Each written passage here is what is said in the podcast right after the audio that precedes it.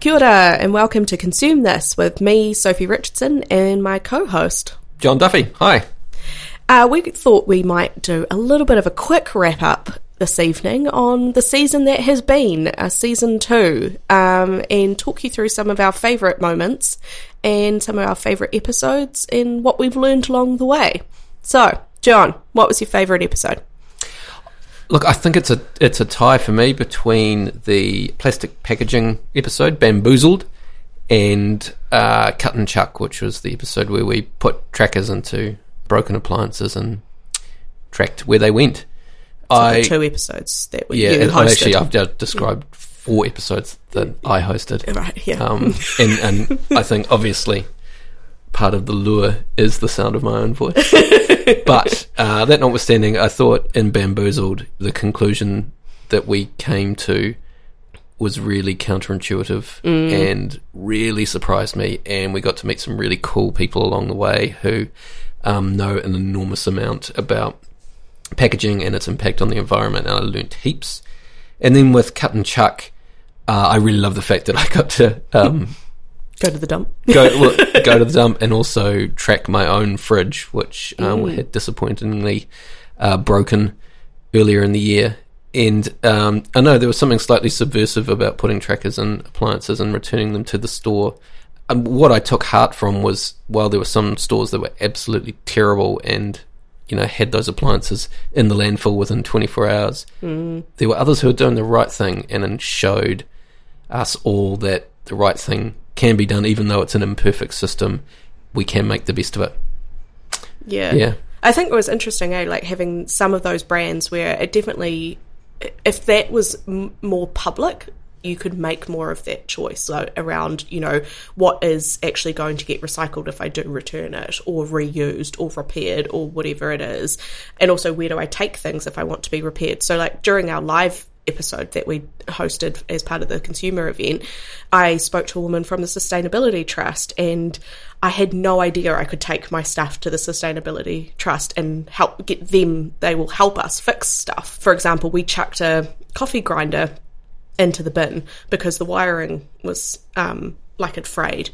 But I explained that to her and she was like, if you'd brought that in, we could have fixed it in five minutes. Or similarly, you could have taken it to a repair cafe, which are you know sprouting up all over the country as well. Yeah. And I was like, ah, like, and now I've needlessly sent something to the landfill, Yeah. which is frustrating. But I wish that I wish that I knew more at the time, and I wish it was more obvious as well when I bought stuff that there was different options. And look, those are both things that we'll keep can will continue to fight for at consumer, and it won't be the last um, people hear from us on on this issue because it's a really important one. But more importantly, what were your favourite episodes or episode I also really liked the plastics episode. I listened to it with, because of my voice? yeah, obviously. I was like, oh yeah. Um, it's okay, Emily. I didn't really. Um, the I really liked that I got taken on a journey with that episode, and I listened to it with Callum, and he also got taken on the on the journey as well, which was really interesting. About halfway through the first episode, he was like, "Oh, I know where this is going to go. I've already like figured out blah blah blah blah blah." By the end of the second episode, he was like, "Wow, I did not expect that." And it was the same for me, where I was like, "Wow, who knew?" that you'd go in this full journey cycle of of Toby wanting to be more sustainable and end up almost back in the same place. It's crazy, isn't it? Yeah. So um, it was really good, and it was also interesting hearing about New Zealand Post's journey on that um, Yeah, uh, yeah. podcast as well. So I really liked that, and then I also selfishly also quite liked my privacy episode as well, and you know my don't be a dick messaging. It was very direct. Yeah. but you know that's just kind of what privacy is, I guess. So I le- I didn't necessarily learn anything in particular. Having worked at privacy commissioner, I would have hoped that I would knew most of that anyway. But um, yeah, it was a good episode to go through. I think. Oh, it's interesting to observe the vulnerability of tenants and that regardless of a regime that's set up to, in theory, protect and enhance our privacy rights, if people, for whatever reason, don't feel that they have the ability to enforce their rights, well, you know, you're on a hiding to nothing. Yeah. So um, I, I think it's really important to highlight that and um, um, yeah, hopefully OPC can and can take that information back and, and do something good with it. Yeah, definitely. And I think it was a good compliment as well to our Bank of Mum and Dad episode because Shamubeel Eaqub, when we interviewed him, touched on a lot of the same sort of rental privacy and security sort of aspects where, um, if you can hear the wind, it's the uh, stormiest day in Wellington and everything's been closed.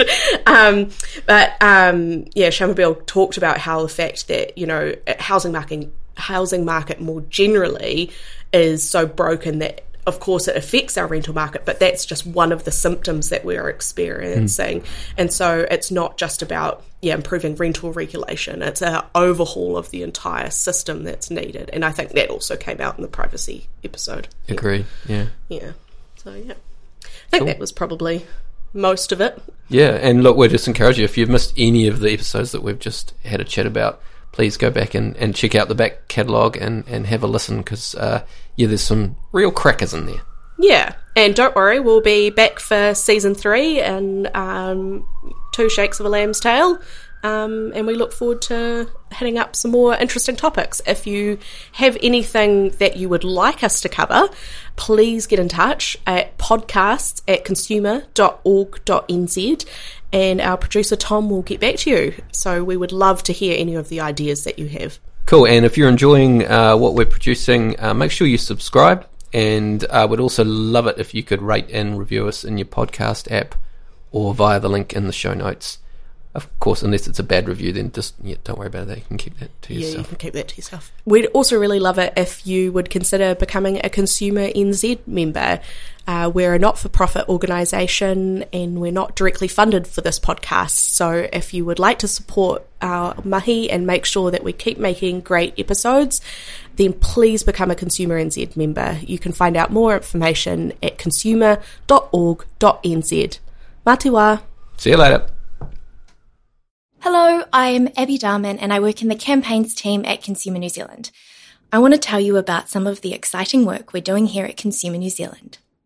Right now, literally, as we speak, we are working really hard to keep big businesses and our lawmakers in check. So we're currently engaged in taking on unfair retirement village contracts, misleading supermarket pricing, and dodgy green claims. To keep up this good work, we need to raise $50,000 before the 24th of September. So please, if you can, help us to help others by heading to consumer.org.nz forward slash donate. Thanks so much.